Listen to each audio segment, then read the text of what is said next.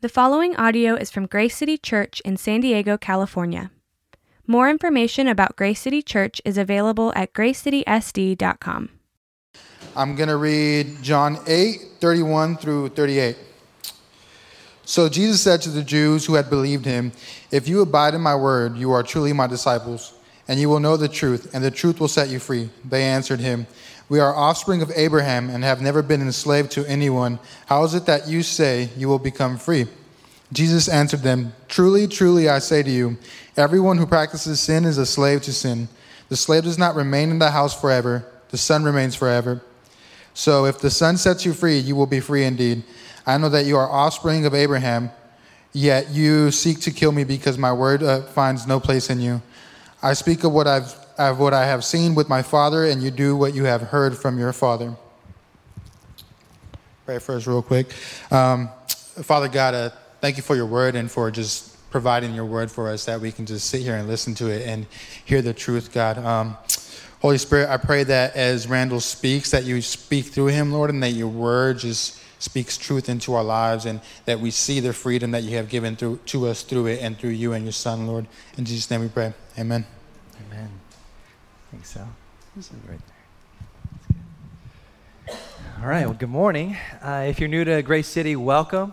And my name is Randall. I'm one of the pastors, along with Billy, here at Grace City. And this morning, we're going to be continuing in our series called Simply Jesus. And we've been in this series for about a month, talking about Jesus and who he is. And really from the beginning of Grace City, we started in the book of John. And so we've been going through Jesus' life, talking about who he is and what he's done. And the reason we do this is because we are a gospel-centered church. What that means is we are about Jesus, and we believe that Jesus is the focus, and the Bible is not primarily about us or our lives, but about who God is. And so we come to the Bible learning more about Jesus and who he is, and then through that, we find out more about ourselves. And the text for today is John chapter 8, verses 31 through 38. Now, the message that we see Jesus talking about here is the freedom that he offers. And so we're talking about the freedom today that Jesus gives us. Look at verse 31 and 32. Jesus makes this amazing claim. He says, "If you abide in my word, you are truly my disciples, and you will know the truth, and the truth will set you free." Now, for many of us, we've probably heard that if we've been around church, like the truth will set you free. It didn't originate anywhere else. It originated with Jesus, right? And so Jesus says the truth will set you free. And D.A. Carson says this. He says, "Jesus now lays down exactly what it is that separates spurious faith from true faith, fickle disciples from genuine disciples." And so there's some people here in this verse that had said, "Yes, I believe in Jesus." But Jesus says, "Do you really believe in me?" And so he says, "Okay, I'm going to take you aside real quick, and I'm going to tell you what this looks like. It's going to be you following me, not just saying you know about me or know my miracles, but following me. And what happens when you follow me, the truth is going to set you free." Now, their response is interesting because what they say is this. They say, "Free? What are you talking about, Jesus? We're already free." Jesus, you don't know what you're talking about, and we don't need what you have to offer. Now, when Jesus says this, do you hear the faint echo of your voice and my voice in that response? Right? Like, "Jesus, you're telling me that I'm not free? I live in a free country. I can do whatever I want. I am a free person. I'm my own person. I can do what I please." What Jesus is asking us today is not whether you live in a free country or I live in a free country. What he's asking is, are you living a free life? Are you free? In 2013, the Huffington Post wrote an article called "Millennials Are More Stressed Out than Older Generations." And the author of this article is Tyler Kincaid. And here's what he wrote. He wrote, "Half of all millennials say their stress keeps them awake at night.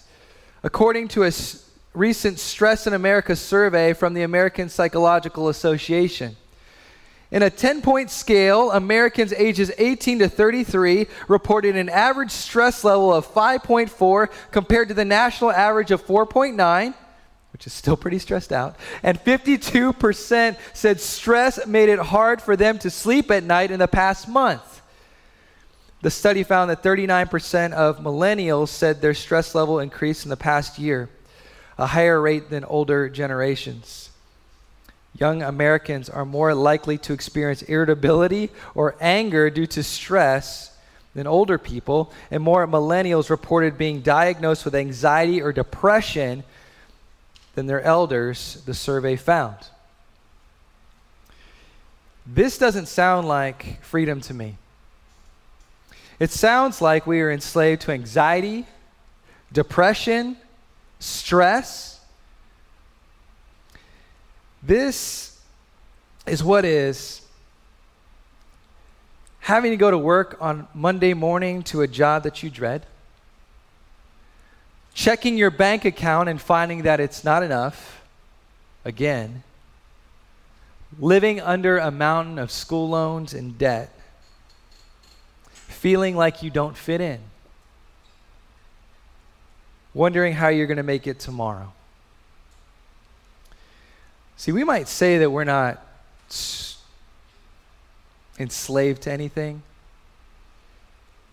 but what Jesus tells us is that we are slave to something that's not on the surface, but much deeper than that.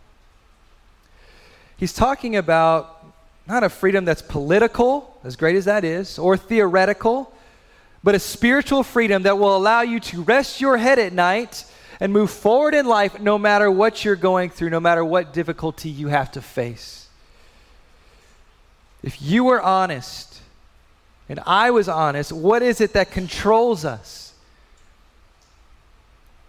Is it the finances, the school loans, the debt? Is it approval, social media, putting ourselves out there, family or friends' opinions, and saying I'm controlled by this fear of what they think? Is it work? Is it overwork and saying, I've got to make it, I've got to be successful? You're so stressed out every day when you walk in to the office. See, many of us are controlled and even paralyzed by the fear of tomorrow. We feel like we are prisoners and can't get out. That's the type of freedom that Jesus says, I want you to experience. When you're not controlled by those things.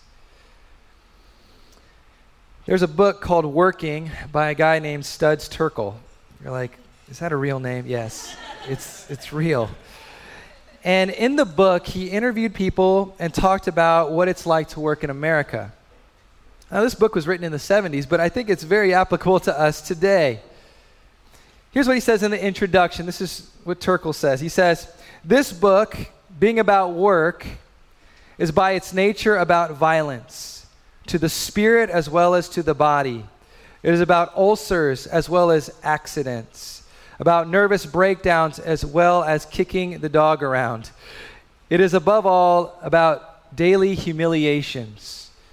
To survive the day is triumph enough for the walking wounded among the great many of us. So yes, we live in a free country. Slavery has been abolished, but there is a daily struggle that we all face to be free. And if you allow work or anything else to control you, it will rule over you and enslave you to the point where you're spiraling out of control. And so how does Jesus free us from that type of life? There's a theme that runs throughout the Bible that teaches that freedom is not found in ruling over our lives, saying, I'm in control of my life, but instead, handing over our life, handing it over to God. He says, the freedom that you want, the freedom that you're going to experience is when you lay it all out for me and say, I'm going to follow you, God. I'm not just going to talk about being a Christian. I'm not just going to say, yeah, Jesus, I'm with you. But he was looking, when he said that in verses 31 and 32, he was looking for real followers. He said, trust me. Lay your life down, and what you're going to find is a freedom that you never thought possible.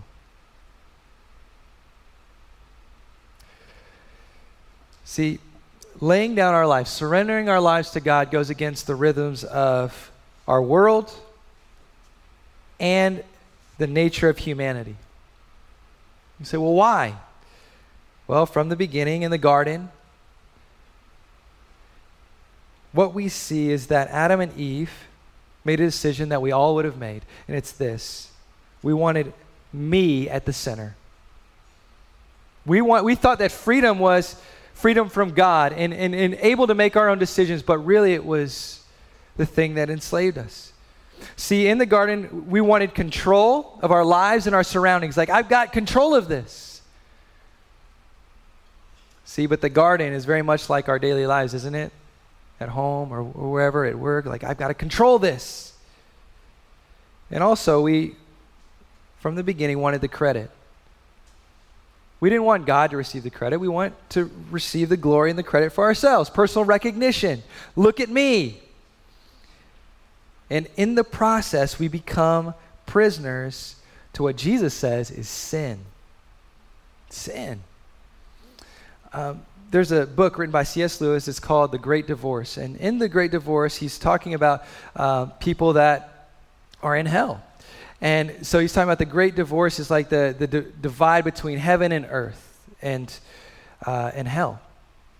And he talks about, this is a really short bit in the book, but he talks about somebody who saw Napoleon Bonaparte in hell.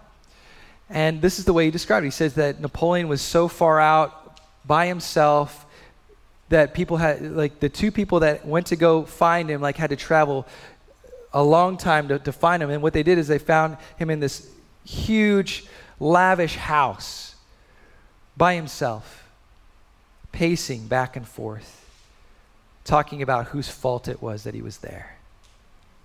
No, it's their fault. No, it's their fault. No, this person. No, that person. And what they saw and what this depicted was a person who was so wrapped up in themselves. See, that's what Jesus is trying to free us from. We think that freedom is independence, but in God's kingdom, it's complete dependence. Complete dependence on God. Because the way that it was made from the garden was that you and I were made to live in complete dependence on God. Now, it goes against our pride now, but the way that you and I were designed was to be dependent on God, was to follow him, was to trust him. So that's why we're so stressed out. That's why we're imprisoned by all of these thoughts and these fears. And so will you choose your definition of freedom, it's all about me, or Jesus' definition of freedom where it's all about him? It's all about him. Because that's the life he's calling us to when he talks about it in verses 31 and 32. Come follow me. Come under my submission, or come under my authority, and you're going to find a freedom that you never thought possible.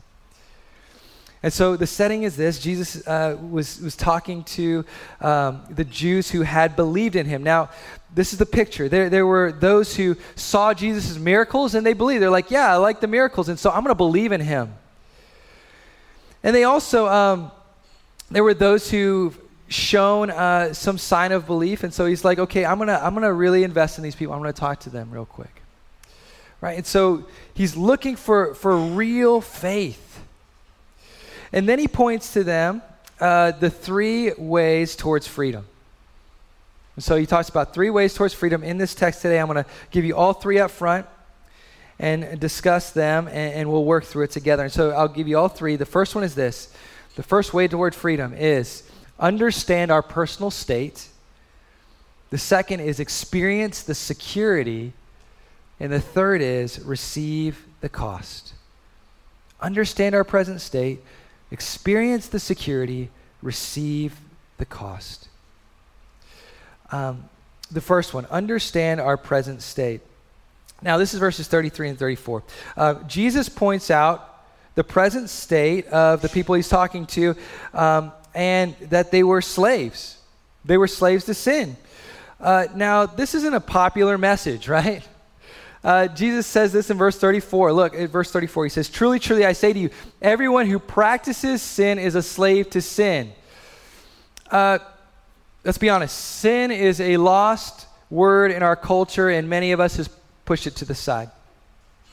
Jesus understands that there is a deep evil in this world, in our lives, and really it can only be defined as sin. I've said this before, but, you know, we would say, well, I'm not that bad of a person. I'm a pretty good person. But if I were to say, okay, well, let's see, who would like to volunteer for all of us to watch the last week of our lives? And, you know, all of our thoughts, all of our actions will be up on the big screen for everybody to see. And then we'll be able to judge at the end who's a really good person. Like, I don't think we would find too many volunteers. I would not volunteer for that. I'm a pastor, right? And so you're like, the pastor won't even volunteer for it because he knows, but it's real, right? Like there is something in us, in this world, that's evil. The Bible says it's sin. See, we need a biblical theology or belief system of like, what is sin? And so Augustine, one of the early church fathers, said this. He says, sin is looking for the right thing in the wrong place. Looking for the right thing in the wrong place. Right? Like you want acceptance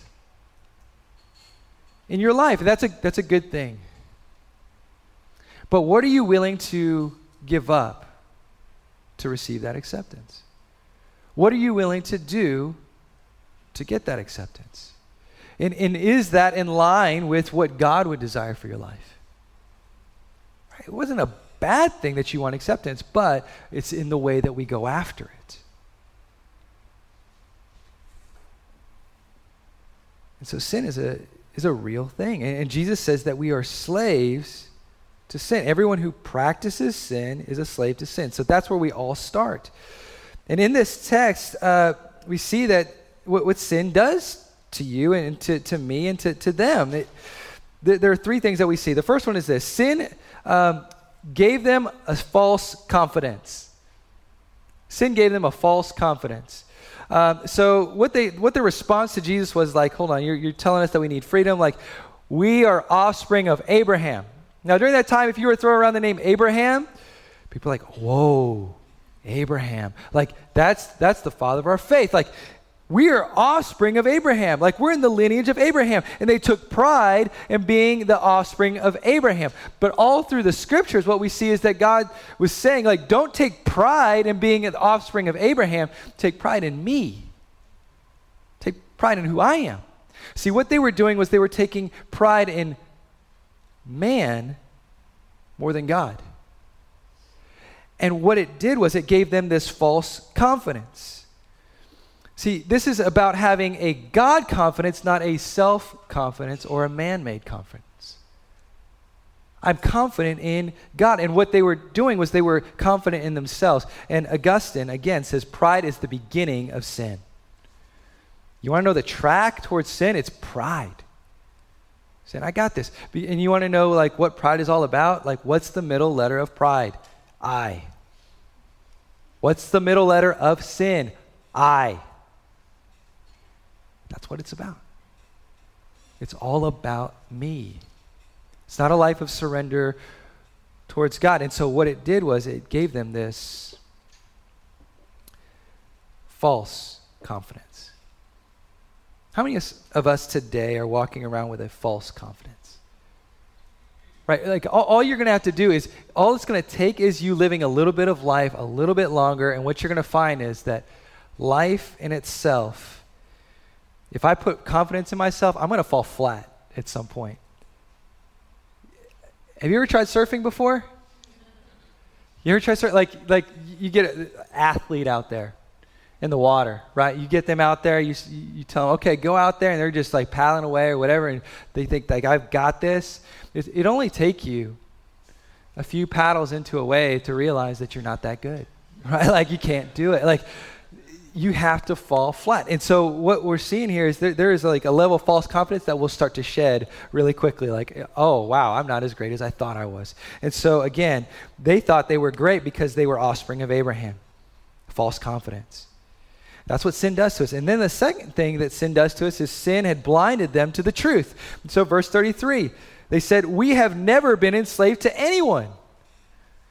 It's interesting. Never been enslaved to anyone. Now, these are people who are being ruled by the Romans at this point. We haven't been enslaved to anyone. We're not ruled by anyone. It's blinded them to the truth. Physically and spiritually. About this verse, commentator D.A. Carson says, he says, the Jews are convinced they are whole and therefore need no physician. They're convinced they are free and need no liberation. The final sentence of this verse, how can you say that we shall be free, has an ugly, challenging tone to it. Isn't that where our hearts are? Like if somebody were to say today, like, man, like challenge our personal lives. Like, hey, I think you're enslaved to something. I think this sin has control over you. Like, what? That is offensive to me. And so their response was, they're offended. Jesus offends them. Like, hold on. How can you say that we shall be set free? They're coming to Jesus with that tone. Right, we know that tone, don't we?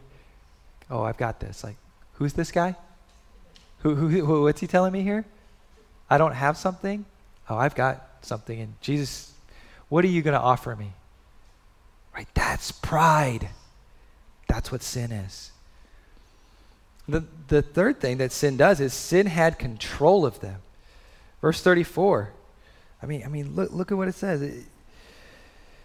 He who practices sin is a slave to sin. We don't want to think about it like that, but that's what it is. Many times what we think is that we have control over sin. Yeah, I got that thing in my life. You know I struggle and I've kind of got this thing where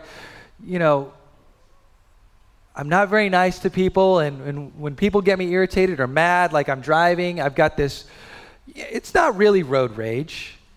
It's just kind of like I'm really upset because I'm a person, but a justice person, right? Like I want things to be right. I am a justice person. They did something wrong. I want to make sure they know about it. It's not road rage. Really. Like we have this control over it. But what we find out is it controls us. There's an addictive nature to sin. Not just for some people, it's for all people. Have you ever felt like you were out of control? Like you can't stop? I've got three kids. My oldest is 6. His name's Kai, and we had this conversation this past week. Like he's been really struggling, right? Like so during the summer, I think he's just kind of ready for school to start up, but he's been struggling personally. And we got to this point where we were talking and he was just not having a great day, like just talking back and doing different things and being mean to his sisters and all this stuff. And he went upstairs and I was like, son, let's talk real quick. He's just like, I just can't do it. I just can't control it. It just comes out of my mouth. I don't want it to, but it just comes out of me. I said, son, that's the start towards finding freedom. That's the start to understanding. I looked at him, I said, Kai, don't you know that daddy and mommy struggle with the same thing? We have moments where we throw up our hand. I can't do it. And I said, son, I don't even know if you're going to understand this, but when you realize you can't do it, then you realize that God can do it. He can do it. But that's the start. You have to realize you can't do it. And they were controlled by something that they didn't think they were controlled by. We must understand our present reality. We can't do it. Sin is a powerful force in our life that has the power to enslave us, and that's what Jesus tells us. That's our present state. So what's the next step towards freedom? We'll experience the security. Experience the security. Look at verses 35 and 36. He says, the slave does not remain in the house forever. The son remains forever. So if the son sets you free, you will be free indeed. Now, what's Jesus talking about here? And so he's going into this visual picture here, right? Like the slave does not remain in the house forever. The son remains forever. What is your struggle and my struggle? It's this. It's having a security that we know that we're going to have a place, that we're going to have a home to work through our struggles, to work through our issues, to work through our problems, to work through our present reality. And that somebody isn't going to give up on us. Yeah, I might feel free for a little bit, but what if I do this or what if I do that? Aren't people going to leave me? Jesus says that many times we feel like slaves more than like sons or daughters. Everyone has a master over their life. And Jesus says, surrender to me as the Lord of your life and I'll watch over you. I'll bring you into a home where I'm not going to kick you out. I will treat you like a child of mine, not like a slave. Let's be honest about our world. Like, it's all about what you can do for me now, isn't it? Looks, material possessions, work performance. It's all about what can you do for me now. And that type of system, it can enslave you. What if I'm not performing right now? Is somebody going to kick me out? See, what Jesus says is that the way that the world operates is a slave can't lay their head down at night because they don't know if they're going to have a home tomorrow. They don't know if they're going to be taken care of. But he says the difference is the son remains forever. Like the son doesn't have to worry if mom or dad's going to kick him out. There's a difference between a slave and a child. And Jesus says, when you come in, like when you're invited in to this place, you're going to find that you're going to be at home here. I won't kick you out. See, any master in life other than Jesus, it's going to destroy us. It'll destroy us. It will be either a quick or a slow fade. It always ends up the same. And so what is it that you live for? That's how you know what your master is. That's how you know what's controlling you. Is it work? Is it beauty? Is it family? Is it relationships? What happens when you lose your job? What happens when you get old? What happens when that family member is in a position where you're like, that's not right in their life, and they just go off in the other direction? This isn't how the family was supposed to be. This isn't how life's supposed to be. This isn't how relationships were supposed to be.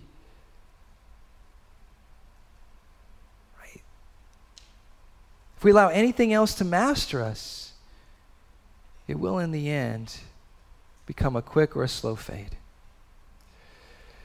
In 2015, John Ronson wrote this article in the New York Times called How One Stupid Tweet Blew Up Justine Sacco's Life.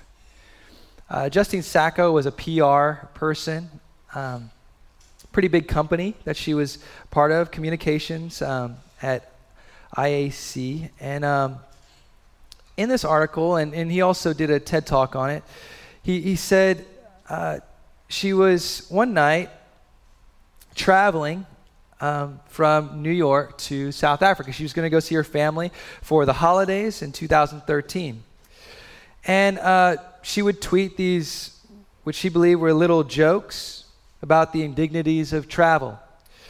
And on December 20th, before the final leg of her trip to Cape Town, she tweeted this: "Going to Africa, hope I don't get AIDS, just kidding, I'm white." She chuckled to herself as she pressed send, then wandered around Heathrow's international terminal for about half an hour, sporadically checking her phone. She turns off her phone. 11 hours in flight, she slept. When the plane landed, it was taxiing to the runway. She turned her phone on. Right away, she got a text from someone she hadn't spoken to since high school. "I'm so sorry to hear what's happening." Sacco looked at it baffled. Then another text. "You need to call me immediately." It was her best friend, Hannah. Then her phone exploded with more texts and alerts. Then it rang. It was Hannah. "You're the #1 worldwide trend on Twitter right now," she said. Sacco's Twitter feed had become a horror show.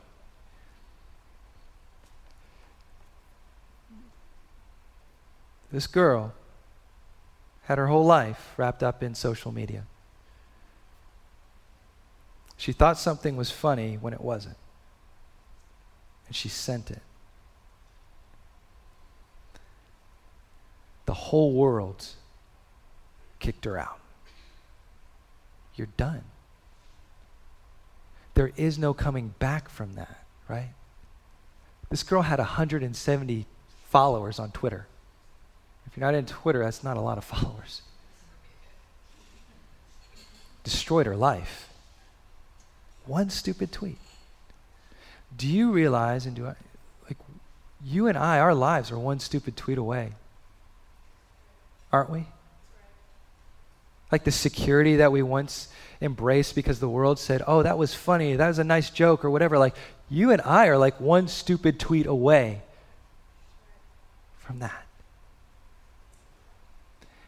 And do you know that Jesus has enough forgiveness to forgive Justine Sacco? And would have enough forgiveness to treat her like a child of God? Not like a person who's trending on Twitter as everybody's just bashing her. Like, it's easy to jump in. It's easy to jump into the chorus of "that was wrong, how could you," all of those things. It was. One action, though.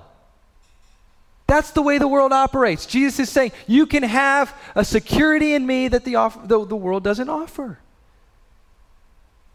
One action. Ryan Lochte, anybody? Right? Jesus says, surrender your life. Let me protect you. Oh, I got it, Jesus. I can protect my own life. Yeah. Just wait. How do we do this? Receive the cost. Receive the cost. Verse 37, he says, "You seek to kill me because my word finds no place in you." The only way for God's word to find a place in our hearts is for Jesus to be placed on a cross. It's for Jesus to be placed on a cross. He says, like, he's like, I can see it in your eyes right now. You don't like what I'm saying to you. You don't like that I'm saying that there's sin and that you're a slave to it. You don't like that I'm calling you out and saying that, you know what, being a child of Abraham is not enough, because I want you to become a child of God. It's not enough.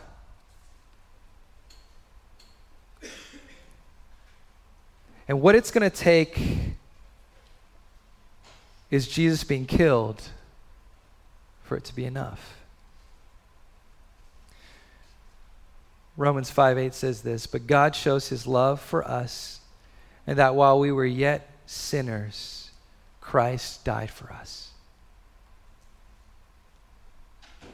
Like, the present state of where they were at is they're standing there guilty, standing before the Son of God. And they look at him and they want to kill him. And he says, you know what's going to be the thing that's going to save you? The thing that's going to change your heart? Is for me to be killed and to be put up on a cross and to die for you. That's what it's going to take. And that's what he did. And it's receiving the cost that changes our lives. It's looking on him and saying, that's what I need. I was so far off that I wanted to kill the Son of God. I can't remember what preacher it was, but old story. Big question in the paper says, who killed Jesus? This famous preacher wrote in. Says there's a debate going on about who killed Jesus, but I want you to know I killed him. It was me. It was you. It was us. It was in our hearts. And it's actually the thing that changed our hearts. Because it's when we killed him and when he rose from the dead and he says, come to me, that he doesn't kick us out, but he says, come to me as a child, a son or a daughter. That's freedom. And so some takeaways today really quickly are this. If you're taking notes, the first one is this. Surrender is a process, and God knows that.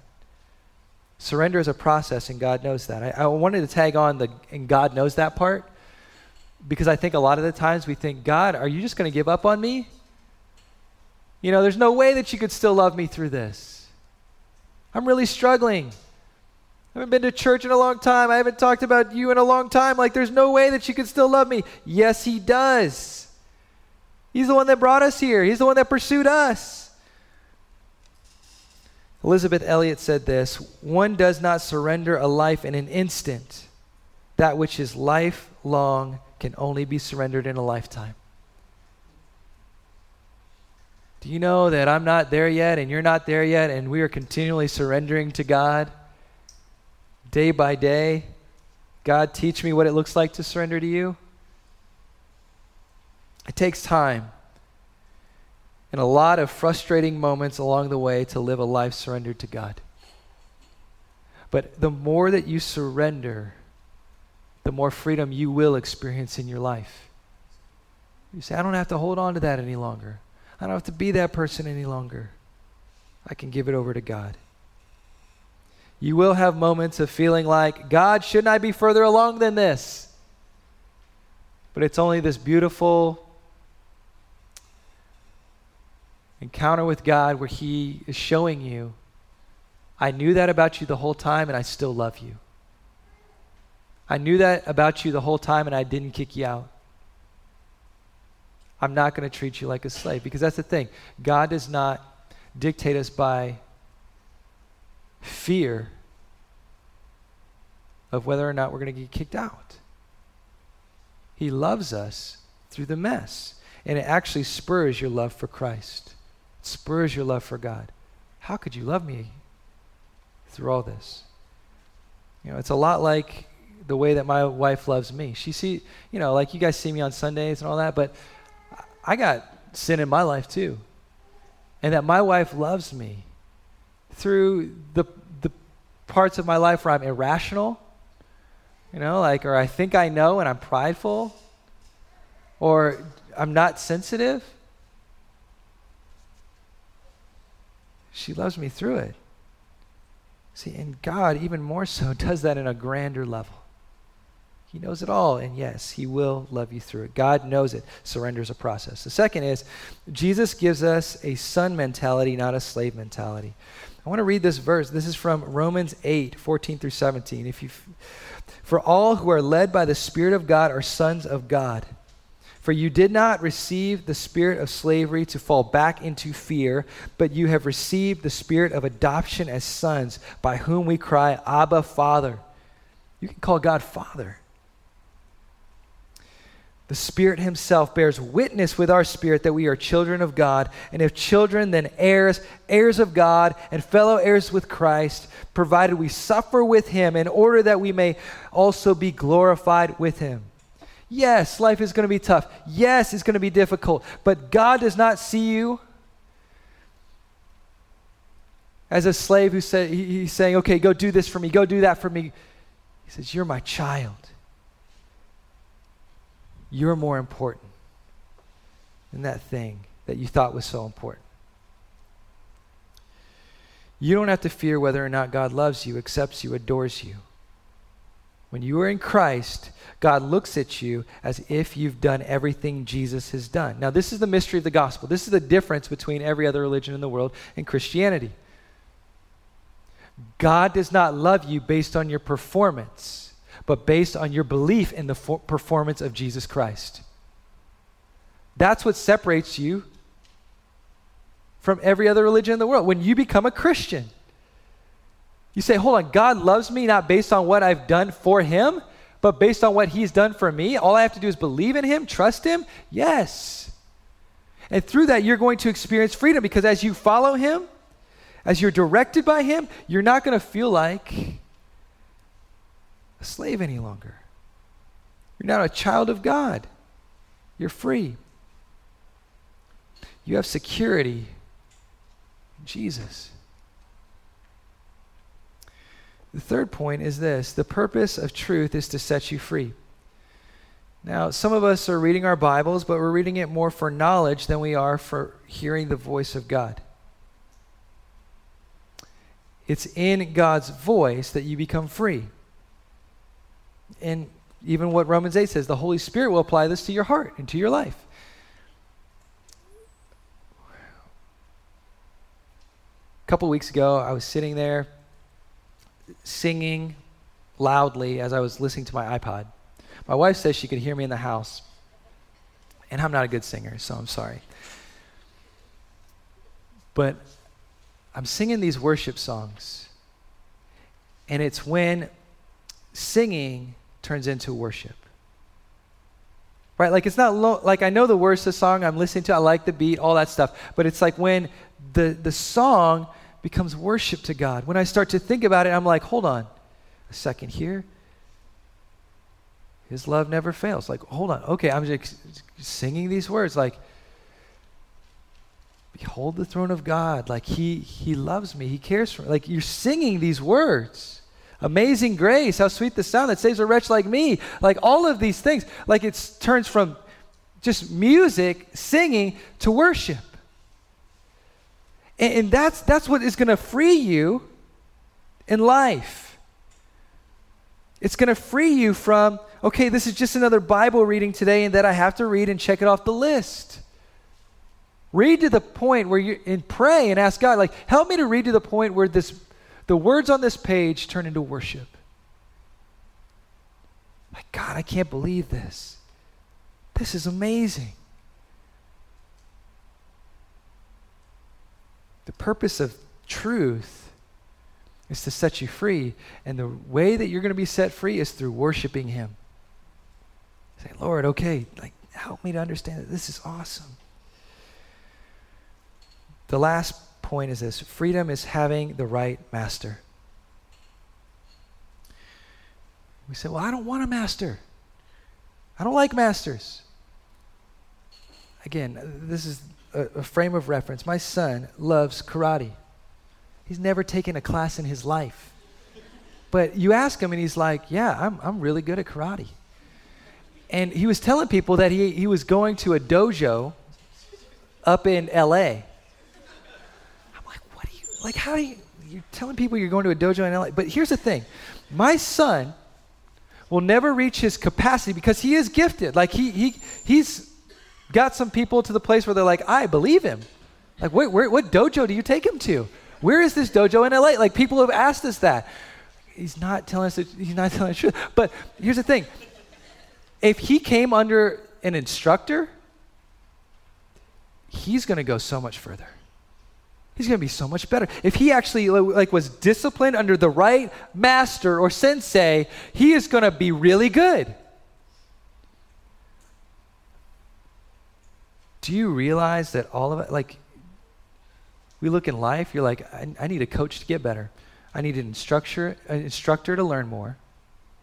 I need to come under the authority of this person to really get to a place where I'm better. And what happens is, when you come under that instruction, it actually gets to this place where you become free. You don't have to work on the old basics anymore, but you can actually get to this place where you're free. Right, like, you're actually moving and you're making decisions and doing things in freedom. And Jesus says, when you put your life under my authority, you're going to find a freedom in me that you never thought possible. Because the mastery of Jesus, we start to heal. We start to become whole. We start to become human, not slaves. And so my encouragement today is this, you know, are you free? Are you living under